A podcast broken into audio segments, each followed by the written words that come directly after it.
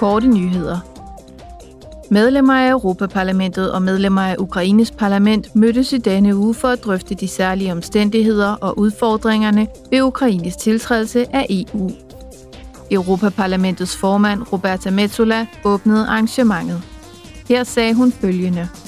My hope is that Mit håb er, at tiltrædelsesforhandlingerne med Ukraine kan indledes allerede i år.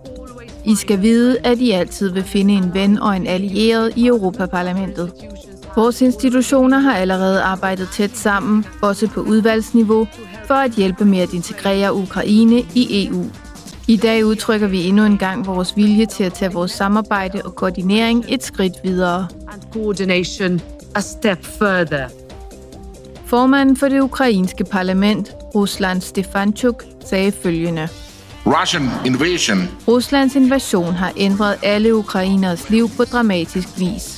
Men vi har stadig ikke glemt vores værdier og vores mål. Vi valgte vejen til Europa. Vores valg er definitivt. Det kan hverken de russiske soldater eller deres kampvogne ændre på. will stop us. På mødet understregede Europaparlamentsmedlemmerne, at parlamentet fortsat har til hensigt at gøre sit yderste for at bistå Ukraine i dets integrationsproces i EU. På mandag afholder budgetudvalget samt økonomi- og valutaudvalget det 10. dialogmøde om genopretning og resiliens. Mødet afholdes med Valdis Dombrovskis, der er ledende næstformand i kommissionen, og Paolo Gentiloni, der er kommissær med ansvar for økonomi. Dialogen vil fokusere på status for gennemførelsen af genopretnings- og resiliensfaciliteten.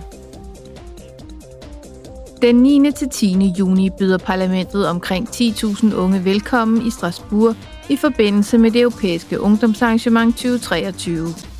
I samarbejde med ungdomsorganisationer, andre EU-institutioner, civilsamfundet og deltagerne selv, arrangerer parlamentet 250 aktiviteter på stedet og online.